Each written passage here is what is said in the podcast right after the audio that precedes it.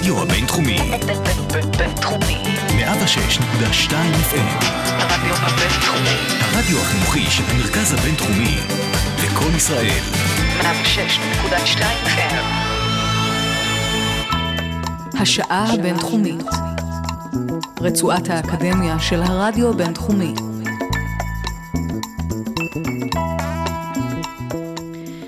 שלום שלום, הרדיו הבינתחומי, 106.2 FM, עוד שעה של שעה אקדמית, ויש לי את העונג לארח בעצם בפעם השנייה פה באולפן את דוקטור גבריאלה אלגרבלי ברזין, מומחית לפילוסופיה יהודית וערבית, אה, ואנחנו הפעם אה, מתכוונות ביחד ללמוד טקסט, שזה הולכת להיות תוכנית בעצם של, אני קוראת לה קריאה מודרכת, אה, אז שלום לך גבריאלה. שלום וברכה. ובחרת אה, טקסט שבעצם נקרא שמונה פרקים לרמב"ם, הקדמה למסכת אבות, אה, ואנחנו נתמקד מתוכו בפרק הרביעי, שהוא בעצם עוסק במידה האמצעית. נכון. וכדי שאנחנו נבין מה זה המידה האמצעית, ו- ובכלל, ב- בתוך מה, באיזה, באיזה שיח אנחנו נמצאות, אולי כדאי שבאמת נקבל איזשהו רקע, גם בכלל על, ה- על הטקסט הזה אולי קצת, ו... אה, וכדי שנבין מהי המידה האמצעית, אני מבינה שגם נצטרך אה, לדבר על הנפש. אז נכון. את הדברים האלה את בעצם הולכת אה, להסביר לי, ואנחנו נשאל שאלות ונקריא מתוך הטקסט, וככה, ויש לנו בסך הכל קרוב לשעה. כן, ואנחנו- גם נשמיע שירים, כן? אז, כן, אה, אז נחמד. נראה. אז ממש נספיק אה, ללמוד כמו שצריך עד הסוף, אבל סתם, אנחנו באמת ננסה לגעת ולעורר את התיאבון, כן, ולתת קצת, להסביר קצת מה זאת אומרת המידה האמצעית. אז קודם כל לגבי הטסט. הטסט, הטקסט הוא בעצם אה, נמצא בתוך אה, פירוש למשנה שכתב הרמב"ם, ובמשנה כאמור יש שישה סדרים. אחד הסדרים הוא סדר נזיקין, שבתוכו נמצאת מסכת אבות, שעוסקת בתחומים אתיים ומוסריים. והרמב"ם, לפני שהוא מסביר את המסכת הזו, הוא כותב הקדמה. להקדמה הזו יש שמונה פרקים, ולכן אנחנו קוראים לה בקיצור שמונה פרקים לרמב"ם. אמ, כבר להקדמה יש שמונה פרקים. כן, ואנחנו מתוכו קוראים, את, מת- מתמקדים בחלק הרביעי. כן. עכשיו, אה, בתוך אה, סדר נזיקים יש מספר מסכתאות. המסכת שאנחנו, שהוא כתב להקדמה למסכת אבות, היא בעצם המסכת התשיעית. אה, זהו, אז אנחנו נתחיל שנייה אחת, נאמר משהו כללי על הנושא של הנפש. Mm-hmm. הרי הנושא של הנפש והיחס שלו לגוף, מאז שאדם, אה, אה, מאז ימות האדם שעומד על הכרתו ותודעתו, השאלה הזאת היא אה, מציקה, ומנסים למצוא לה תשובות עד ימינו אנו. כן. וזאת אומרת שעוד לא מצאנו תשובה שפותרת לכולם את כל הבעיות, אבל בגדול אנחנו נאמר ככה, שהיו כל מיני דפוסי חשיבה, אם אפשר לסמן שני, ש, אה, שניים, אז אה, הייתה תפיסה שהייתה גם לפני, נגיד, סוקרטס בקרב הפיתגוראים, וגם אה, קצת אצל סוקרטס ואפלטון, שבעצם התייחסה לגוף ונפש, אה, זו בעצם תפיסה דואלית שרואה שיש לנו שני אה, תחומים נפרדים לגמרי, גוף ונפש. כאשר הנפש היא תמיד איכותית יותר מה, גוף. מהגוף, הגוף הוא מועד לכיליון, ובעצם הנפש יכולה להשיג הישארות הנפש, כשזה מבקש ממנה, או מצפה שהיא תטפח את עצמה ותגיע למצב הרבה יותר מעולה ממה שהיא מתחילה בתחילת הדרך, ושהגוף לא יפריע לה. ואז בסופו של דבר גם מצב עצמאי. אה, כן, כשאנחנו אומרים הישארות הנפש, אנחנו מתכוונים למצב עצמאי, שבעצם אומר שהגוף מתכלה, והיא לא תלויה, והנפש לא תלויה אם בגוף. היא, אם היא טופחה והשיגה את האיכות הראויה, אז היא באמת, אה, יש לה אפשרות אה, להישאר, ואז כן. יש כל מיני, כמובן זה ככה סכמה מאוד כללית, אבל כל מיני פילוסופים נתנו ויצקו לזה תכנים קצת שונים, אבל פחות או יותר זה הרעיון. לעומת תפיסה אחרת, שאנחנו יותר מזהים אותה עם אריסטו, שלא מפ... לא עושה, לא, היא לא תפיסה דואלית, היא לא מפרידה בין הנפש לגוף, אלא בעצם הנפש נתפסת כ... כהמהות של הגוף. Mm-hmm. אז אם ניקח למשל דוגמה מאוד מפורסמת של זרע של עץ אלון, אז לזרע, חוץ מהתכנים, וחוץ מהמרכיבים ה... ה... המרכיבים שאנחנו יכולים לראות, לראות ולחוש, המוחשיים שלו. המוחשיים, האורגניים שלו, יש בעצם עובדה שהוא הולך להיות עץ אלון בסוף ולא עץ כלומר, ראש. פוטנציאל, איזשהו נכון, יש לו פוטנציאל פוטנציאל, התהוות. אבל נגיד, נ, נ, נ, נגדיר את זה ככה, שבעצם הוא מוגדר לפי התכלית שלו, לפי המהות שלו. אז כשאנחנו רואים זרע של עץ אלון, אנחנו יודעים שהוא זרע של עץ אלון. הוא לא הופך להיות זרע של עץ ברוש או עץ תפוז, ודאי לא חתול. כן. אז אנחנו נזהה, נגיד חתלתול, גור של חתולים, יש לו, אנחנו יודעים לקרוא לו חתלתול או חתול לפי התכלית שהוא הולך לממש. כן. אז הכוח הזה שמניע את הדבר החי אל המימוש שלו, אל התכלית שלו, אל המהות שלו, אז אנחנו נקרא לזה הנפש, כן. בעצם אצל אריסטו. אז הנפש של אדם, של גו, אה, הנפש של אדם יהיה, אה, כשאנחנו, הגוף בעצם יהיה, סליחה, לא, הנפש תהיה בעצם הכוח המניע של גוף חי של אדם. אוקיי. והיא אמורה להוביל אותו למ- לקיים או לממש את הייעוד המיוחד שלו, את התכלית או את המהות. לבני אדם, אנחנו כמובן, להבדיל מבעלי חיים או מצמחים, שגם לפי התפיסה הזו, להם יש נפש, כי יש להם איזה כוח מניע פנימי. אה, אנחנו נגיד שהמימוש שלו, עובדה שיש לו נפש ושיש בה כוחות שכליים והכרתיים ומוסריים. אה, אז ככה פחות או יותר אנחנו מגיעים לתוך התפיסה של הרמב"ם ולתפיסת הנפש של הרמב"ם, שהיא די מושפעת מה, מהתפיסה של אריסטו. עכשיו, לפני שאנחנו מגיעים למידה האמצעית, אנחנו רק נדבר ש- שנייה על הנפש עצמה. אוקיי. אז הנפש עצמה היא בעצם מכלול אחד שהוא לא ניתן לחלוקה, אבל אנחנו יכולים לדבר על קשרים שונים בתוך הנפש, על כוחות שונים בתוך הנפש. Mm-hmm. כמובן שכל כוח הוא משמש, הוא פונקציה של משהו, אבל, ותכף אני ארחיב בזה, אבל זה רק כשאנחנו מדברים. באופן עקרוני זה מכלול אה, שיש בו מספר קשרים וכוחות. יש בו גם, תכף כפי שאני אפרט, כושר שכלי, בנוסף או לצד קשרים אחרים. כן, ואצל הרמב"ם הוא מקבל גם אה, אז נגיד אצל אריסטו, הרבה מאוד אה, כן, חשיבות. כמובן. עכשיו, אצל אריסטו יש שם רמזים, יש רמזים שעליהם נשתברו קולמוסים רבים, כמו שאפשר לומר, של הוגים שהגיעו אחריו ופרשנים, שאולי מאפשרים או מרמזים על האפשרות של הישארות של החלק השכלי הזה. Mm, אוקיי. ו, וזה דבר שבאמת התפתח בימי הביניים מאוד, וגם אצל, אצל הרמב"ם. אבל נלך עכשיו לתפיסת הרמב"ם, ונדבר על כוחות הנפש שהוא אה, מתאר כן. בתוך המכלול הזה. אז ככה, הכוח הראשון, או הכושר הראשון, נקראת הכוח הזן, שבעצם זה הכוח שאחראי על, על חילוף החומרים בתוך הגוף, זה פעילויות מסוימות ש, שמתרחשות בגוף, ובנוסף, יש לו עוד עניין, היכולת להוליד בדומה, זאת אומרת, היכולת שלך להעמיד צאצאים ולהמשיך את המין. כן. זה דבר אחד. הדבר השני זה הכוח המרגיש, וכשאנחנו אומרים כוח מרגיש, זה שוב, זה פונקציה של ההרגשה בתוך ה... ה... שאנחנו מזהים בתוך הנפש. Mm-hmm. אז הכוח המרגיש הוא בעצם כולל את חמשת החושים שלנו, ראות, שמע, טעם, ריח ומישוש, אה, שאנחנו... אה, כל דבר שאנחנו באים איתו במגע, או שאנחנו רואים אותו, או שאנחנו נוגעים בו, או שאנחנו שומעים אותו, זה בעצם הרשמים שאנחנו מקבלים מהחושים. אחרי זה יש כוח המדמה, שבעצם יש בו שני, אה, או שתי אה, אה, אפשרויות, או שתי קטגוריות כאלה. אחת מהן זה פעולת הזיכרון. Okay. זאת אומרת, אחרי שהשתמשנו בחושים, ונכון, פתאום אז אנחנו אני רואה... חורטות את זה? כן, אז זה בעצם הרושם שנותר בתוך נפשנו. אחרי כן. שראיתי חתול, עכשיו אני רואה חתול, אני משתמשת בחוש הראייה, וכשהוא הולך, עדיין הרישום הזה נמצא בראש שלי, ואני יודעת שראיתי את החתול שראיתי, כן. או מה זה בדיוק חתול. ולכן אם אני אראה אותו שוב, אז אני כן, אדע, כן, לא ו... בהכרח את אותו חתול. ואז נגיד ראיתי אה, סוס, או שראיתי אחר כך יונה, אז אנחנו עכשיו מגיעים לקטגוריה השנייה, שהיא כוח הדמיון. זאת אומרת, שיכול לעשות שילובים בין הרשמים שנותרו אצלנו. וליצור אז, חד קרן. נכון, ליצור חד קרן, סוס מעופף וכולי, ש, ו, ובעצם ליצור הרבה מושגים שהם גם לא קיימים במציאות, כן. שהם לא אמיתיים, שהם לא נכונים. Mm-hmm. בזה למשל מובדל הדמיון מהשכל, כי בשכל אנחנו לא יכולים דברים אבסורדים לזכור או ליצור אותם, אלא אנחנו יכולים לעשות אותם באמצעות הדמיון. הדמיון.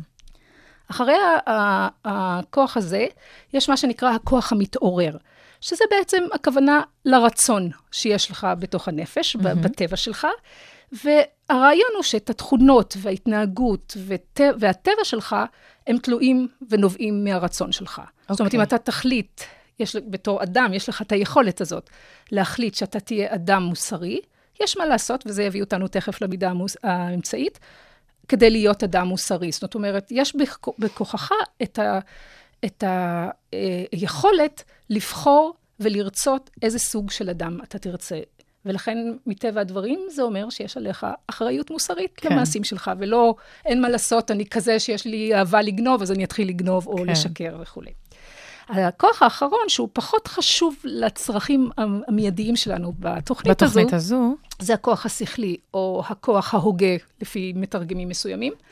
וזה בעצם הכוח שבאמצ... שנותן לך פוטנציאל להשכיל ולחשוב. באמצעות הכוח הזה, כאשר הוא מתפתח וכולי, האדם חושב ומשכיל, ונוצרת נוצרות, נוצר, נוצרת בו... אה, תבונה. תבונה, נוצרים בו תהליכי חשיבה. וגם את זה אפשר, גם לזה יש קטגוריות שונות, לדברים יותר עיוניים, לדברים שיותר קשורים אה, ליכולת אה, שיפוט ו, ושיקול דעת. עכשיו, מכאן אנחנו בעצם עוברים ל, לעניין של המידה האמצעית. כן. הרעיון הבסיסי הוא שיש כאן איזשהו קשר בין, ה, ה, בין הרמה המוסרית, האתית, הבחירה שלך בסגולות טובות, שתהפוך את הנפש שלך לאיכותית, בעלת מושגים חיוביים, וכאשר ההתנה... ו... ו... ותשפיע על ההתנהגות שלך ועל איזה אדם אתה תהיה. Mm-hmm. בפילוסופיה של ימי הביניים יש קשר ישיר והכרחי, וזה, זאת אומרת, זה תנאי שאי אפשר בלעדיו. לפני ההשגה השכלית, שהיא באמת מטרת העל והמטרה הסופית, אנחנו אה, חייבים לעבור בשלמות מוסרית. Mm-hmm. שלמות מוסרית בעצם אומרת איזה מידות יש לך, כן. לפי איזה מידות אתה מתנהג. אוקיי, אז בעצם אנחנו כן. הגדרנו את, ה, את הנושא של, ה, נכון. של השיחה שלנו, אבל אנחנו עוד לא מבינות לחלוטין, או אני עוד לא, את לא, אה, בסדר. מומחית לזה, אבל אני עוד לא מבינה לחלוטין אה, מה זה גם אני עוד אומר ואיך... את העניין הרבה פעמים, כל פעם אז בואי, בואי. נשמע שיר מתוך השירים שיש לנו, ואז אנחנו נחזור. אה, בחרנו כמה שירים שנראה לנו שיתאימו גם מבחינת הנושא, ואולי מבחינת הקצב, אני יודעת איך אה, להגדיר את זה, אה, לנושא, אז אנחנו נתחיל עם שער פתח דודי. אה, של אה, ברי סחרוף, מאלבום אדומי השפתות. אנחנו נשמע את זה ונחזור. שער פתח קומה פתח שער, כי נבהלה נפשי, גם נסער השער, לי לעגה שפחת, יען שמוע אל, כל צעקת נער.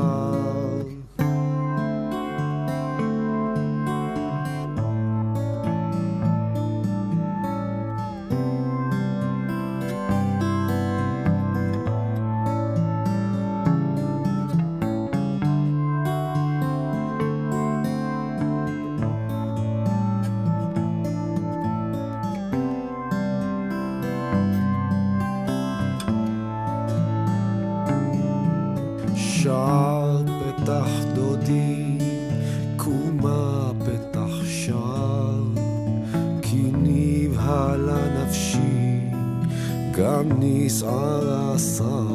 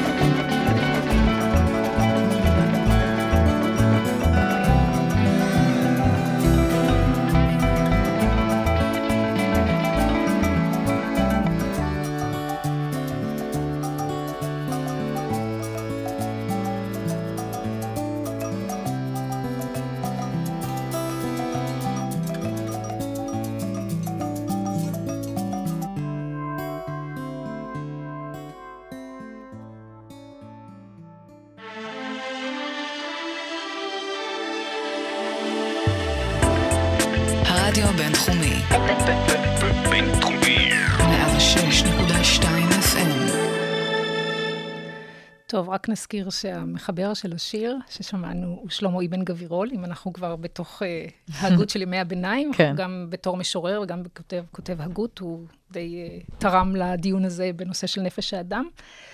Uh, אז ככה, אחרי שמנינו את הקשרים של הנפש, יש לומר שהרמב"ם, וראינו שבעצם יש שם קש- קשרים שכליים, יותר הכרתיים ויותר אה, אה, רגשיים, אפשר לומר זאת כך. הרמב"ם מונה שני סוגי מעלות. אוקיי. כשאנחנו אומרים מעלות, אנחנו מתכוונים ליתרונות רוחניים, שכנגדם יש גם... מגרעות. מגרעות, פחיתויות, או לא חשוב המינוח בדיוק. עכשיו, ואז ככה, הוא מחלק את זה לשני תחומים. בתחום השכלי הוא קורא למעלות, מעלות השכליות או ההגיוניות, ובזה אנחנו לא עוסקים היום. ובתחום המוסרי, בתחום האתיקה, הוא מכנה את המעלות, מעלות המידותיות. אוקיי, והמידותיות, אני צריכה לעמוד בהן כדי להגיע בסוף גם להתמודדות עם המעלות כן, השכליות? ברגע שאנחנו אוקיי. משיגים יש שלמות, מדרג. כן, אנחנו כמובן, אנחנו משיגים שלמות אה, אה, בתחום האתי המוסרי, אנחנו, לא, לא מובטח לנו העניין השכלי, אבל אנחנו לפחות... יכולות... זה, אה, כן, יש לנו פוטנציאל, הפוטנציאל שלנו מתגבר, ובכל מקרה זה תנאי הכרחי, זה אמצעי, אבל שהוא הכרחי. כן. אז ככה, אנחנו נתחיל בקריאה של הפרק הרביעי, שבעצם הרמב"ם שם מסביר לנו קצת מהם המידות המאוזנות, או מהם המעשים הנכונים, הממוצעים, רק, אה, ו, ואחר כך נ, ננסה להסביר. כן. אז ככה, המעשים אשר הם טוב, הם המעשים המאוזנים, הממוצעים בין שני קצוות, ששניהם רע. האחד הגזמה, והשני מיעוט. והמעלות הם תכונות נפשיות והרגלים ממוצעים בין שתי תכונות רעות, שאחת ייתור, מהמילה יותר, והשני חיסור. ומהתכונה הזו יבואו אותם המעשים. המשל בזה, זאת אומרת, לדוגמה, לדוגמה. אה, הפרישות, שנאמר כאן הפרישות, מידתיות, אה, אה, מתינות מידתיות, כן. היא מידה מו- ממוצעת בין התאוותנות ובין היעדר הרגשת ההנאה. זאת אומרת, בין הרדיפה אחר תאוות לבין. סגפנות מסוימת? אה, מין אדישות כזאת לתאוות. אדישות. עוד לא סגפנות. והרי הפרישות היא מן המעשים הטובים. ותכונת הנפש המביאה לידי הפרישות היא מן המעלות המידותיות. והנה התאוותנות, הוא הקצה הראשון, והיעדר הרי הרגש ההנאה לגמרי הוא הקצה האחרון, ושתיהן רע בהחלט. ושתי התכונות הנפשיות שמהן באה התאוותנות, והיא התכונה היתרה והיעדר ההרגש, והיא התכונה החסרה, הרי הם יחד שתי מגרעות ממגרעות המידות. כן. וכן, אני, אז לפני שאנחנו נפרט פה את הדוגמאות שהוא נותן, אז נסביר את זה קצת. אוקיי. אז בעצם אנחנו אומרים ככה, שיש לנו בעצם, לפני כן, המידה אמצעית או מידה לא ממוצעת, סתם קיבלה את השם שלה. כן, אבל זה לא בגלל שהיא ממוצעת, כמו שאני מקבל ציון גרוע וציון גבוה, ואז באמצע יוצא לי משהו ככה בינוני ממוצע, לא. הכ- המטרה כאן, הכוונה כאן שדווקא המידה האמצעית, הממוצעת, זאת אומרת, אם אנחנו באמת אה, אה, נתאר סקאלה, שיש לנו כן. משהו בצד אחד ומשהו קיצוני בצד השני, והיא ככה עומדת באמצע, היא דווקא המידה הראויה. היא המידה שאותה אנחנו אליה רוצים. יש לשאוף. ואליה יש לשאוף. אז למשל, הדוג- הדוגמה שהוא נותן כאן היא הדוגמה בין אה, היעדר הרגשה של הנאה, שאדם לא מסוגל ליהנות, כן. לעומת שהוא אוהב ליהנות ורודף אחרי ההנאות האלה, ושהוא קורא להם כאן ו- התאוות. אז שני, שני, שתי התכונות הללו הן גרועות באותה מידה, כאשר בעצם אנחנו שואפים לתכונה האמצעית שלה. פה במקרה, הרי הספר, החיבור נכתב במקור בערבית, ואנחנו קוראים את, ה, את, הפר, את התרגום של אה, קפח, אבל הנקודה היא שבעצם הוא קורא לזה כאן פרישות, והכוונה למין מידתיות בהנאה, אה, אה, משהו ככה מאוזן בין, כן. ה, בין שתי הקצוות האלה. דוגמאות נוספות שהוא נותן כאן, והוא די אה, מרחיב, אה, למשל, תנועה, הנדיבות, שהיא היא לא נמצאת בקצה, ההפך של נדיבות הוא לא פזרנות, נדיבות היא באמצע. ההפך של פזרנות הוא קמצנות, נכון. כאשר הנדיבות היא באמצע. ובאמת אנחנו נוטים לחשוב על אה, נדיבות כההפך מקמצנות. נכון, וזו בדיוק הטעות, להפך, נדיבות זו התכונה האמצעית. הראויה. הראויה, המבוקשת. והאומץ, למשל, גם כן, זה נמצא בין שתי קצוות, שקצה אחד זה חירוף הנפש, אנחנו משתמשים בביטוי חירוף הנפש, אולי זה תרגום לא כל כך מוצלח, אבל אבל מעין נטייה לסכנות. בדיוק, בזאת, לזאת הכוונה, לא לחירוף הנפש, כמו שאנחנו רואים באזכור וכאלה. כן. שגם. זה, אגב, אולי באמת הטמיע לנו משהו בתרבות שמקשה עלינו לשים לב שזה לא, ה... שזה לא הניגוד, זאת אומרת. כן, נכון. שהאומץ- כשאני- אני חושבת שכשאומרים האומץ וחירוף- חירוף הנפש, מתכוונים להתנהגות באומץ לב, כן. שהיא הייתה ראויה. ואומץ הוא באמת, מבחינה ערכית, היא התכונה הנכונה, היא המידה הראויה.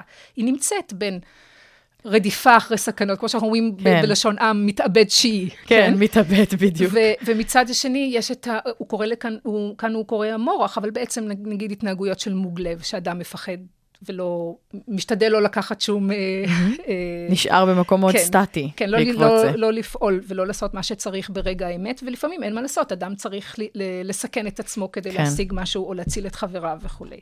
או למשל, יש הבדיחות, היא ממוצעת בין החוצפה והטמטום. זו דוגמה אומרת, שמאוד אהבתי.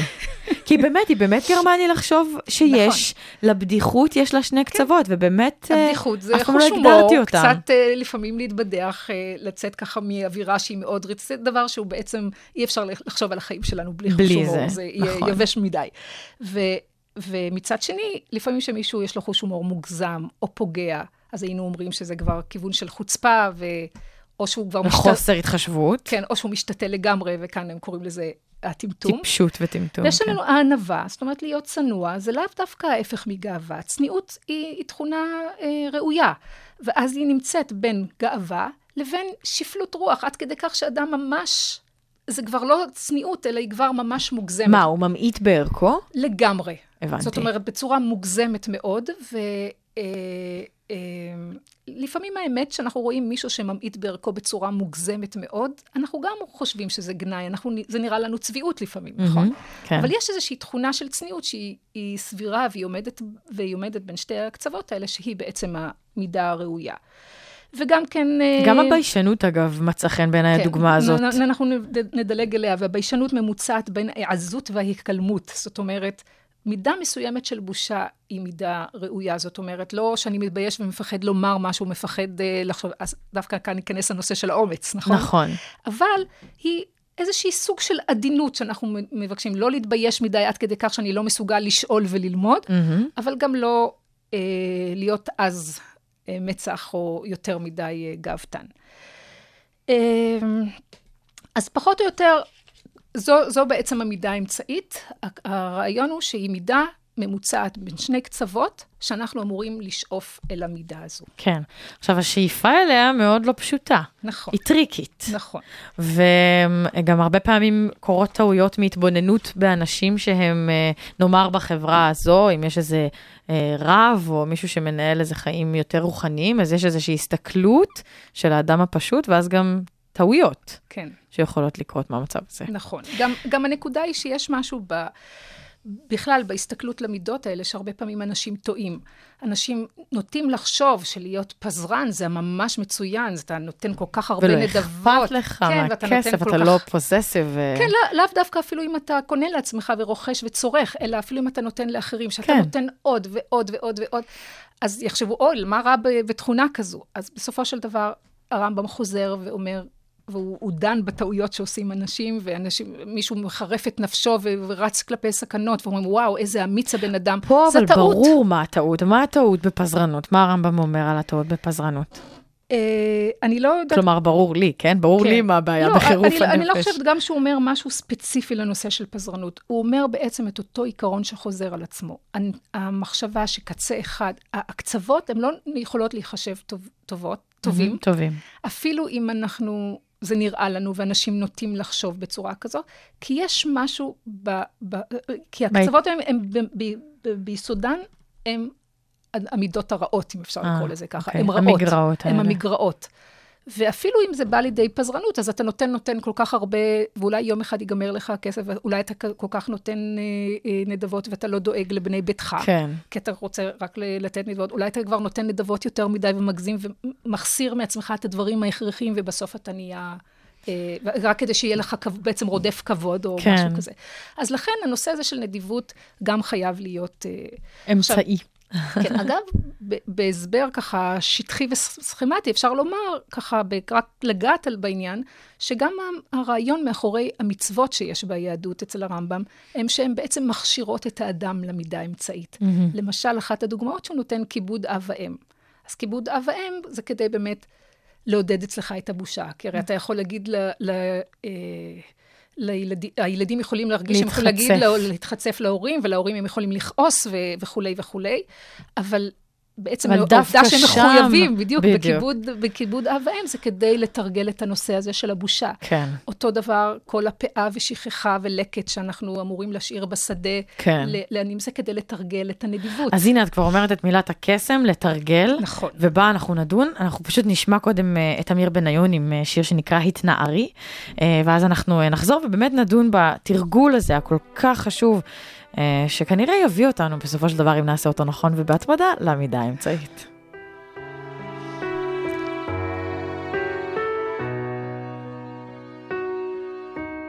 את עייפה, אלפיים סיבות לבכות, את עצובה. אין שנת בצורת מדמעות, את מיואשת, כשאת מנסה רק לדבר את משתתקת, משתתקת, כשאין לך אח, כשאין חבר. התנערי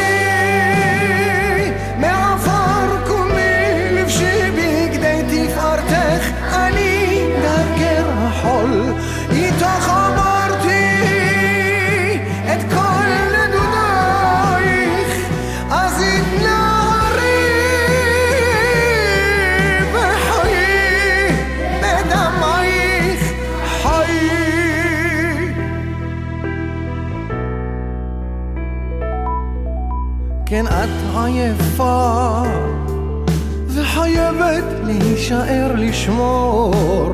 את עצובה לא רצית להיות בכלל גיבור לא מוותרת גם כשאין בית אליו לחזור. את מתעקשת מתעקשת ותפילה זועקת לוחשת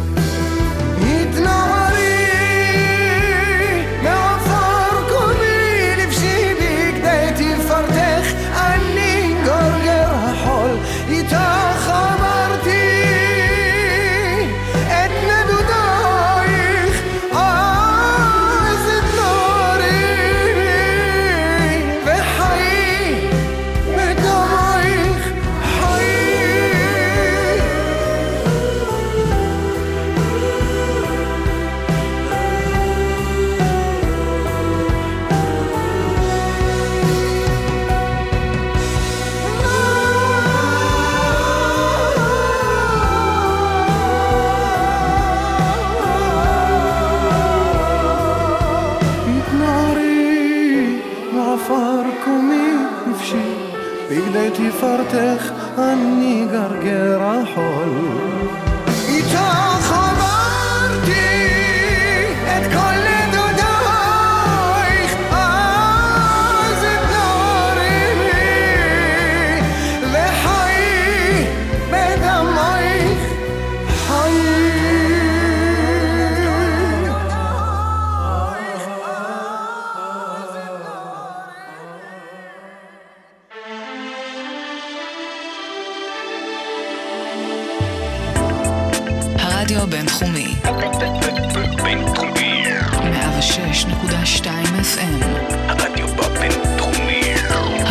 החינוכי של המרכז הבינתחומי זה קול ישראל. 106.2 FM. השעה הבינתחומית, רצועת האקדמיה של הרדיו הבינתחומי. אז אנחנו uh, ממשיכות עם המידה האמצעית והתרגול שלה בעצם. נכון, עכשיו באמת, אחרי שהבנו שיש מה זה המידה האמצעית, אז הכל טוב ויפה. אנחנו מבינים ש, שזה מה שאנחנו היינו רוצים, ולהקנות את זה לנפש שלנו, במידה ואין לנו, וקרוב לוודאי שלרובנו יש אין. מה לתקן. אז uh, uh, נשאלת השאלה איך עושים את זה.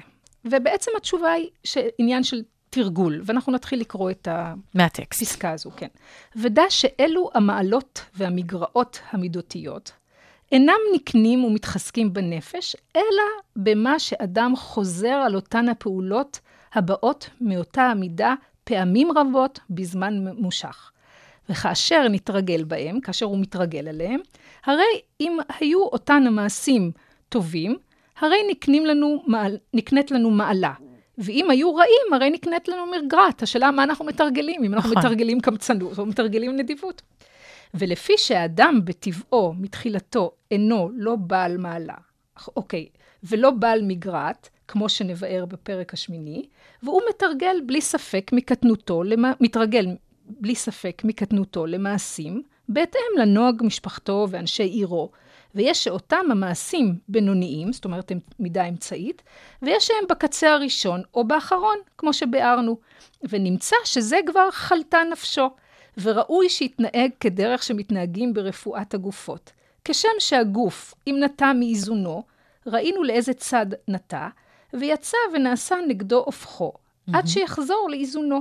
וכאשר יאוזן, נסתלק מאותו ההפך, ונחזור להתמיד במה שיעמידנו על איזונו. אז ככה, לפני שאנחנו נמשיך, בעצם יש פה כמה הנחות. ההנחה שאנחנו רואים בטקסט הזה של הרמב"ם, קצת שונה בטקסטים אחרים, זה שאדם נולד כלוח חלק בעצם, Mm. בלי איזה שהן נטיות. כלומר, בלי מגרד, בלי מעלה. כן, ואז זה תלוי במשפחה שהוא גודל, סליחה, בעיר שהוא גודל, במ- במה שמקובל בסביבתו, וככה בעצם, או שיש לו מידות אמצעיות, או שיש לו מידות אה, מה, אה, אחת מהקצוות.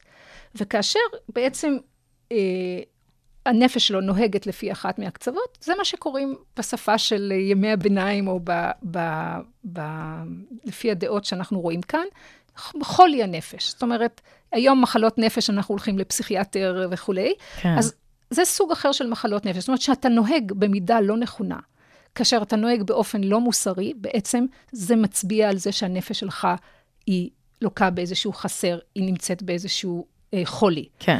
ולכן צריך אה, לדאוג, לזהות איפה החולי. ואז לתרגל זה, בהתאם. ולפי זה לתרגל. והדימוי שהוא נותן לנו כאן זה דימוי לפי הבריאות של הגוף. כן. כידוע, הוא היה גם רופא. נכון. אז אם ניקח למשל שלאדם יש חום גבוה, אנחנו, מה אנחנו עושים? אנחנו מנסים לקרר אותו. בעצם לא להפוך אותו לקר בודקים מה כקרח. קרה, אנחנו רוצים שהוא יהיה במידה אה, להחזיר. אותו לאיזון. כן, להחזיר אותו לאיזון. וכאשר אנחנו נגיד מקררים אדם חם, ברגע שהוא חוזר לאיזון, אנחנו כבר לא צריכים לקרר אותו. כן. אוקיי. והמשל בזה, זאת אומרת, עכשיו אני נותן דוגמה. אם ראינו אדם שכבר נקנו לו תכונות נפשיות בנפשו, שהוא מצמצם מאוד על, אמצו, על, על עצמו, עצמו. שזו מגרעת ממגרעות הנפש, והמעשה שהוא עושה מן המעשים הרעים, כמו שביארנו בפרק זה, אם רצינו לרפא את החולה הזה, לא נצווהו, מה זאת אומרת מצמצם על עצמו? שהוא מתקמצן כן, מאוד, מתקמצן על עצמו. לא נצווהו להתנהג בנדיבות, לפי שזה כמי שמרפא את מי שגברה בו התמימ...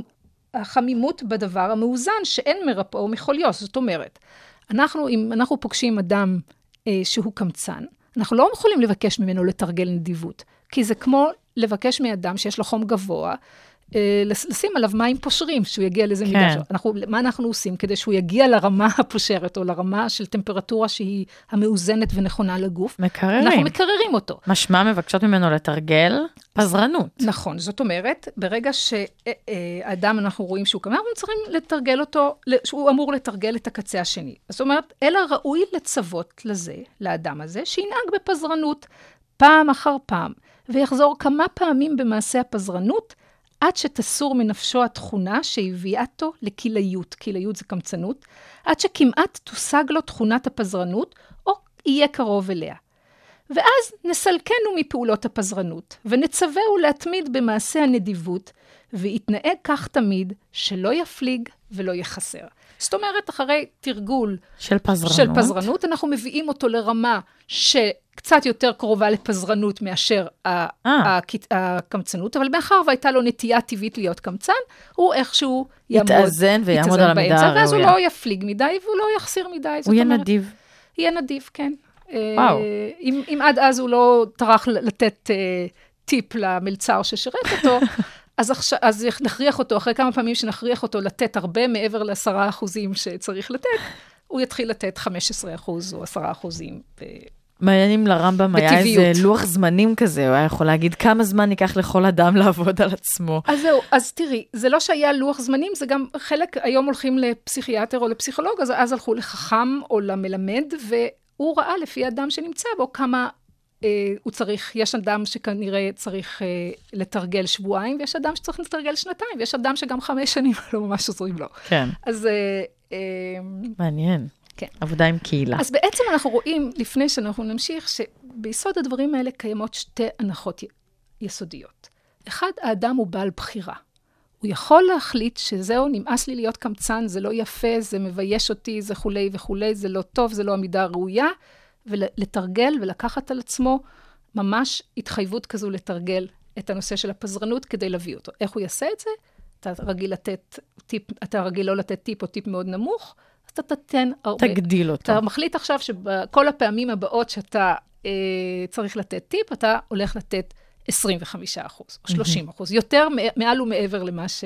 כן. ודבר שני, שהוא באמת משמעותי כאן, זה שהמעשה של האדם בסופו של דבר, הוא שקובע את התודעה שלו, והוא שקובע את הנטייה. זאת אומרת, אתה לא יכול לומר, טוב, אני קמצן, ככה אני, או, או אני ביישן כזה, אני לא יכול... אין דבר כזה. בעצם מה שקובע זה לא מה אתה וככה יהיו המעשים שלך, אלא איזה מעשה אתה בוחר לעשות. כלומר, גם אם בתוך- אני חושבת על עצמי שאני קמצנית, אבל בסופו של יום אני, אני מתנהגת בפזרנות, כי נגיד, אה, תראה, אני לא מתרגלת. בפזרנות, בנדיבות. אה, בכוונה הפכתי לתרגול כן, דווקא, כן, אבל לא, בסדר. לא, אם את בשלב של תרגול, אוקיי, בסדר. אוקיי, אז נגיד שאני חושבת על עצמי שאני קמצנית, אבל אני בעצם מתנהגת כנדיבה, זה מה שקובע את התכונה כן, שלי? כן. ככה אני אשפט? כן, זה? לא משנה, כן, זה לא משנה מה בפנים בפנים אה, הנטייה הבסיסית שלך, אם הצלחת להתגבר עליה, ואתה הבנתי. ממשיך ו- ונוהג ב- במתינות הזו ביחס לתאוות, או, או, או שאתה נדיב, או שאתה באומץ, וזו ההתנהגות שלך, היא זו שבסופו של דבר, תקבע את התודעה שלך ואת הנטייה שלך, ולא ההפך. זאת אומרת, למעשה שאתה בוחר לעשות ומתרגל אותו אפילו בעצם בצורה מכנית, נכון? כן. זה לא בטבעי. אבל אה, אה, זה בסופו של דבר קובע איזה אדם אתה. מבחן התוצאה כזה. כן, נכון. אוקיי. נכון. יש איזשהו אה, סייג לתרגול הזה גם, נכון. נכון? זאת אומרת, אני לא אמורה להמשיך כל הזמן לתרגל פזרנות, או אני אמורה... טוב, תסבירי לי את הסייג בעצם, את אה, תדעי אוקיי, לעשות את זה טוב יותר אה, ממני. אה, הסייג הזה בעצם רוצה לומר, אנחנו משחקים כאן בהתנהגות של האדם. ולכן החכם שמציע לאדם את עניין התרגול. וכולי, צריך לקחת בחשבון שקודם כל בני אדם הם שונים. בוודאי. ו... כל מקרה לגופו. נכון. ודבר שני, צריך לקחת בחשבון, למשל, נחזור שוב לדוגמה הזו של קמצנות ופזרנות. יש משהו בסיסי, יסודי אצל האדם, שהוא אוהב לשמור את הדברים שלו. נכון, אנחנו, אנחנו רואים את זה בהתנהגות של ילדים קטנים, למשל. כן. נכון שהדבר הזה שלי, שלי, וצריכים ללמד אותם לתת. Sharing. ושארינג. נכון. למרות שאני רוצה לומר לך שאחרי הרבה שנים בארצות הברית, גם ראיתי אה, סיסמאות כאלה בגן ילדים, no sharing. באמת. בעיקר בענייני אוכל וכולי, כי יש אלרגיות וכאלה, אבל זה מצחיק ש... שזה גם עניין תרבותי במשהו. כן. אבל הנקודה הזו שבאמת צריך ללמד, אה, למשל, אד... בעניין אומץ, למשל. אדם, הנטייה הטבעית שלו והאינסטינקטיבית היא תהיה לשמור על עצמו. כן. לא לקפוץ לתוך האש כדי להציל מישהו, הוא לא, הוא לא רוצה להישרף הרי. ו... ולכן, תוך כדי שאנחנו מתחשבים בנטיות הטבעיות והאינסטינקטיביות האלה, אז לכן התרגול אמור להיות שונה. אז ניקח למשל, אם מישהו פזרן, אנחנו יודעים שהקמצנות תהיה איפשהו מקום יותר אינסטינקטיבי, אז אנחנו נבקש ממנו לתרגל קמצנות, אבל, אבל- קצת פחות ממה שהיינו מבקשים מהקמצן, מהקמצן כדי לתרגל פזרנות. כדי שלא ייווצר הבנתי. מצב שהוא, כמו שהוא יידרדר לתוך הקמצנות, וממש יהיה לנו קשה להוציא אותו ולמשוך אותו מהעניין האינסטינקטיבי הטבעי שלו. אוקיי, כלומר, אז לכל סקאלה כזאת, יש לנו, יש כן. לאדם איזושהי נטייה שהיא טבעית, וזה משהו שהוא כנראה כללי לכל בני האדם, נכון? כן. יש לנו איזושהי נטייה לאחד מהקצוות. ולכן אם אנחנו בקצה ההפוך לנטייה שלנו, אנחנו נתרגל פחות. נכון, כי אנחנו לא רוצים לקחת אדם פזרן וליצור ממנו קמצן. נכון. אנחנו רוצים ליצור ממנו נדבן. נדיב, נדבן או נדיב. ואותו, ד- ו, ו, ולכן אנחנו צריכים מאוד להיזהר. אז אם במקרה האדם שהוא קמצן יתרגל קצת יותר מדי Mm. את הפזרנות, המשיכה הזאת לקמצנות איפשהו תחזיר אותו כן. לאמצע. טוב, זה סייג חשוב. כן, ולכן זה סייג חשוב. אה, אנחנו רוצים אה, בעניין הזה רק להוסיף שבאמת היו חכמים, שהיה חשוב להם להיות תמיד מעל נקודת הסייג הזו. זאת אומרת, זאת אומרת להיות מעל נקודת האמצע. האמצע. זאת אומרת, כדי להישאר נדיבים, הם. השתדלו להיות טיפ-טיפה יותר נוטים לכיוון הפזרנות, ככה כן. שאם הם יידרדרו, אז יהיה מקסימום ל... ל... מקסימום לאמצע. לאמצע. אותו דבר עם הנושא של האומץ. והדבר הזה שאנחנו רואים אצל אה, חכמים שהם עושים אותו, אה, נקרא בעצם, אה, המונח שנותנים לזה, זה ה... נו, תכף יחזור. כן, כן.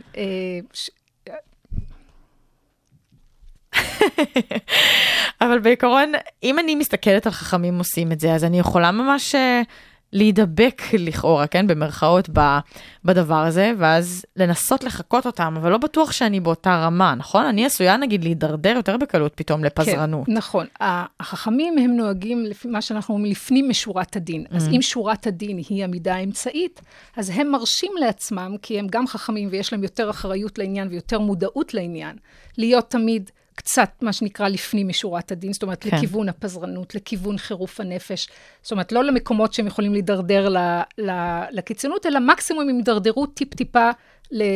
אה, אז זה יהיה בסופו של דבר ל-. למידה האמצעית. אבל אז הרמב"ם באמת מוצא בעניין הזה הזדמנות לבקר את אותם אנשים שאומרים, אוקיי, אם זה מה שעושה החכם והוא פונה יותר לפזרנות, אז בואו אני אהיה פזרן לגמרי, כדי שאני, שאני אתן כמה שיותר נדבות. או, כן.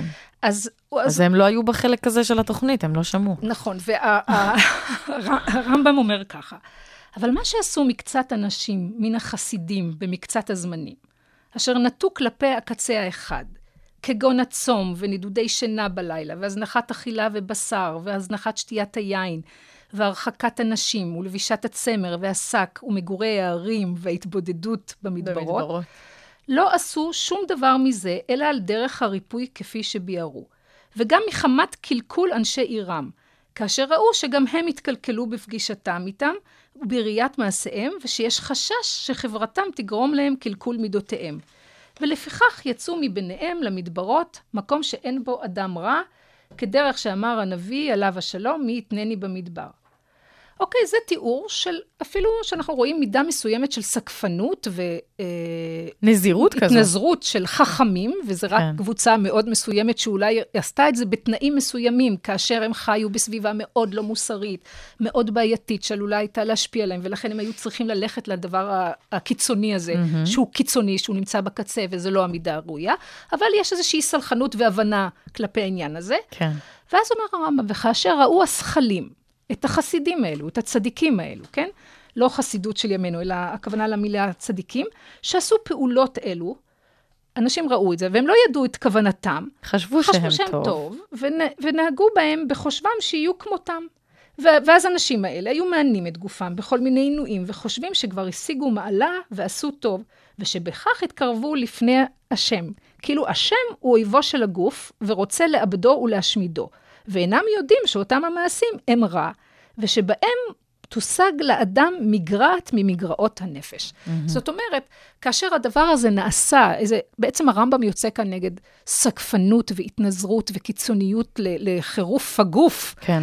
אה, אה, שהוא ראה, שהיו גם בזרמים מסוימים בתוך היהדות, אבל גם בזרמים שמושפעים מזרמים כאלה מתנזרים ומיסטיים ב, ב, בדתות האחרות שהיו מסביב. וזו הזדמנות הייתה לבקר את העניין הזה, ולומר, גם אם אנחנו רואים חכמים שעושים את זה, הייתה להם אולי איזושהי סיבה ממש מוצדקת לתקופה מסוימת לפנות לקצה הזה. עדיין אנחנו בתור כן, האנשים אבל אנשים מהשורה, לא יודעים את, ה, את הסיבות האלה, בדיוק. ורק חושבים שזו התנהגות טובה. זו טעות, ובכך הם בעצם גורמים לעצמם להיות בקצוות, שזה מגרעת מגרעת. לנפש. אנחנו נשמע את אותיות פורחות באוויר של אביתר בנאי ונחזור לסיכום של הדברים האלה, ואולי איזה עצה או איזה טיפ למאזינים.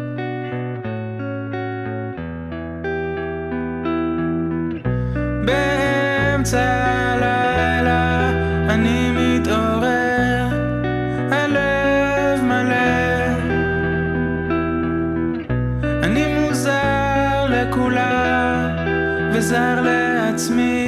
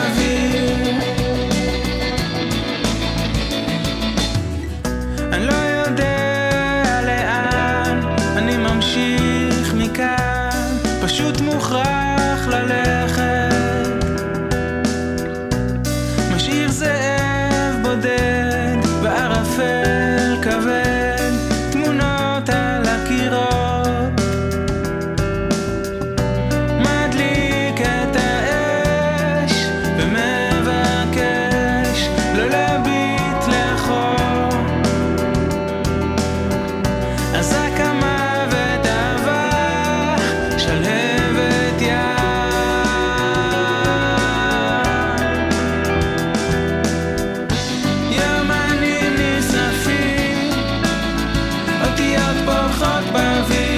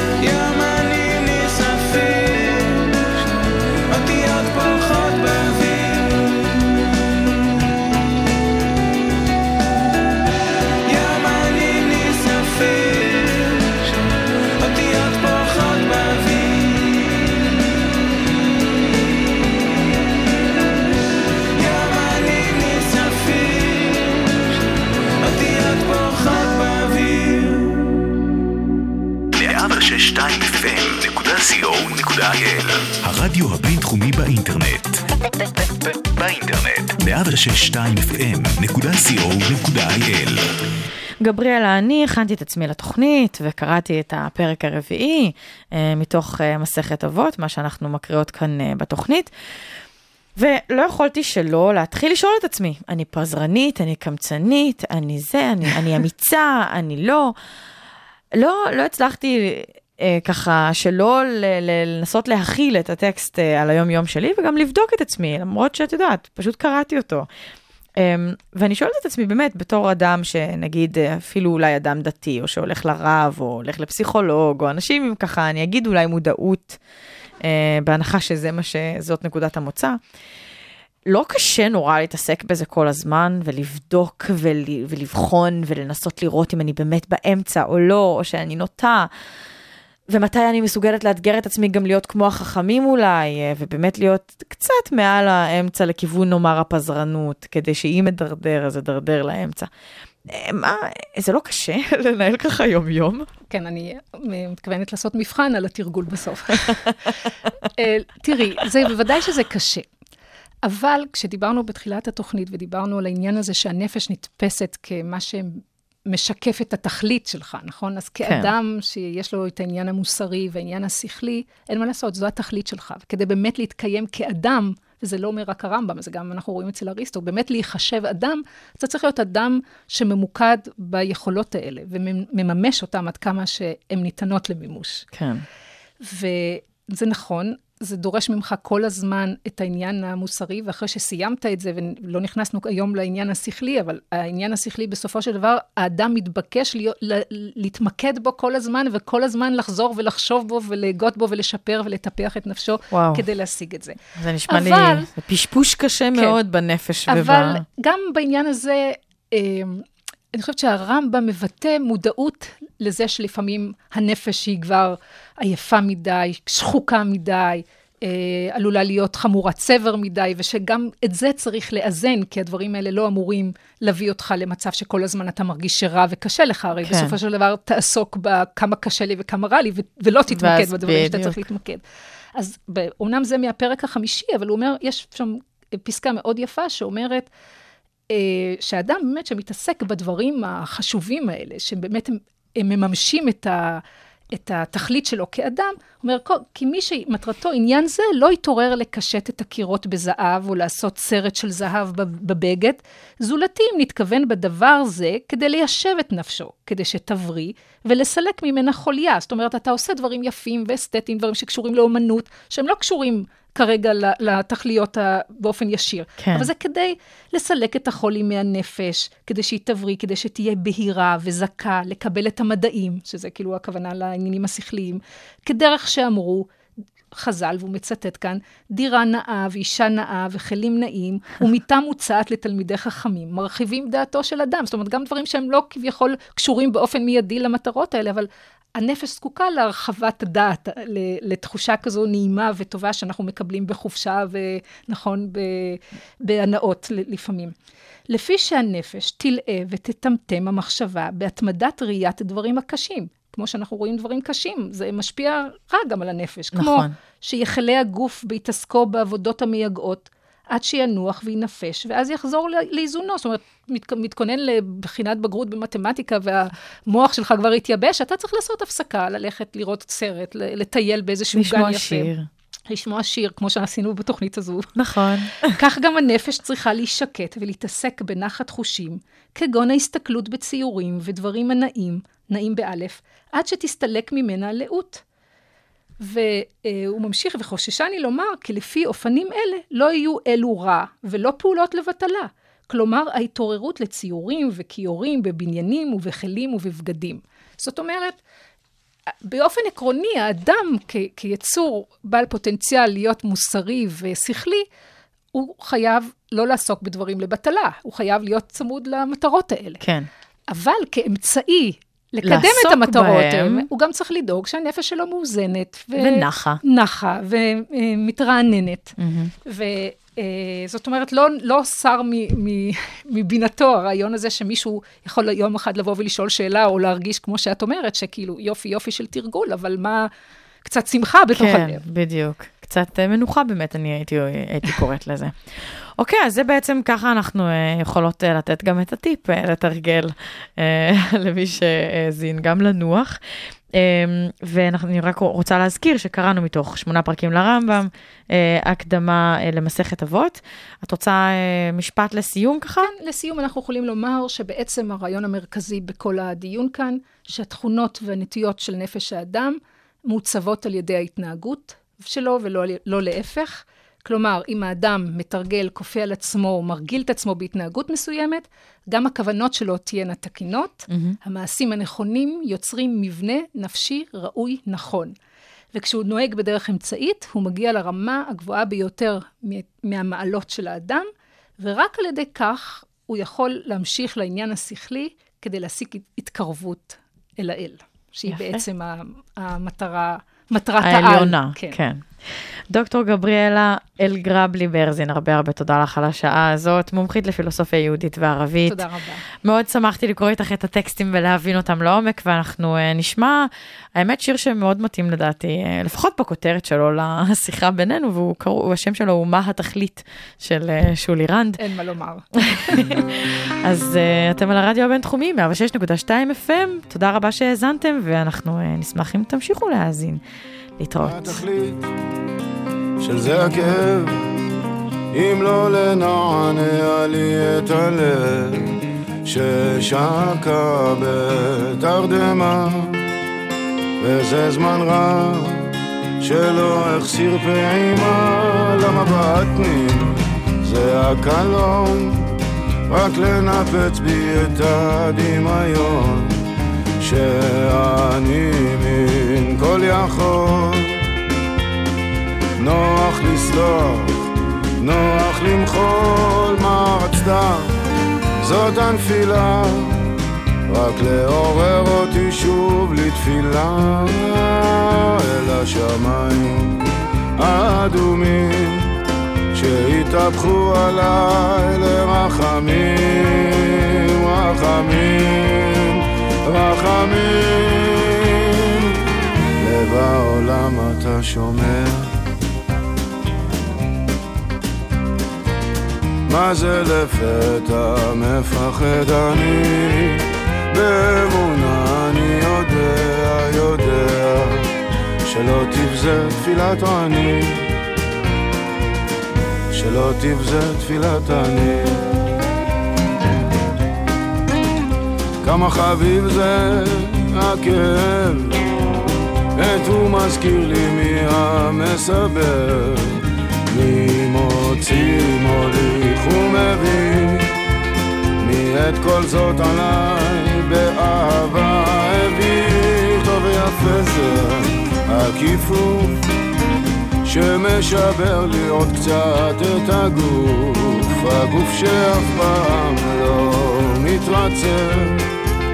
פן כבר זחלתי לכבודו עד הקצה למבט לי? זאת המכה רק להוליד מתוכי צעקה. אל השמיים האדומים שהתהפכו עליי לרחמים, רחמים, רחמים. את עיניי עצמתי, סגרתי את הספר שעה שהייתי ליישב את דעתי. את גאוותי השלכתי בפינת החדר וכך עמדתי לפרש את שיחתי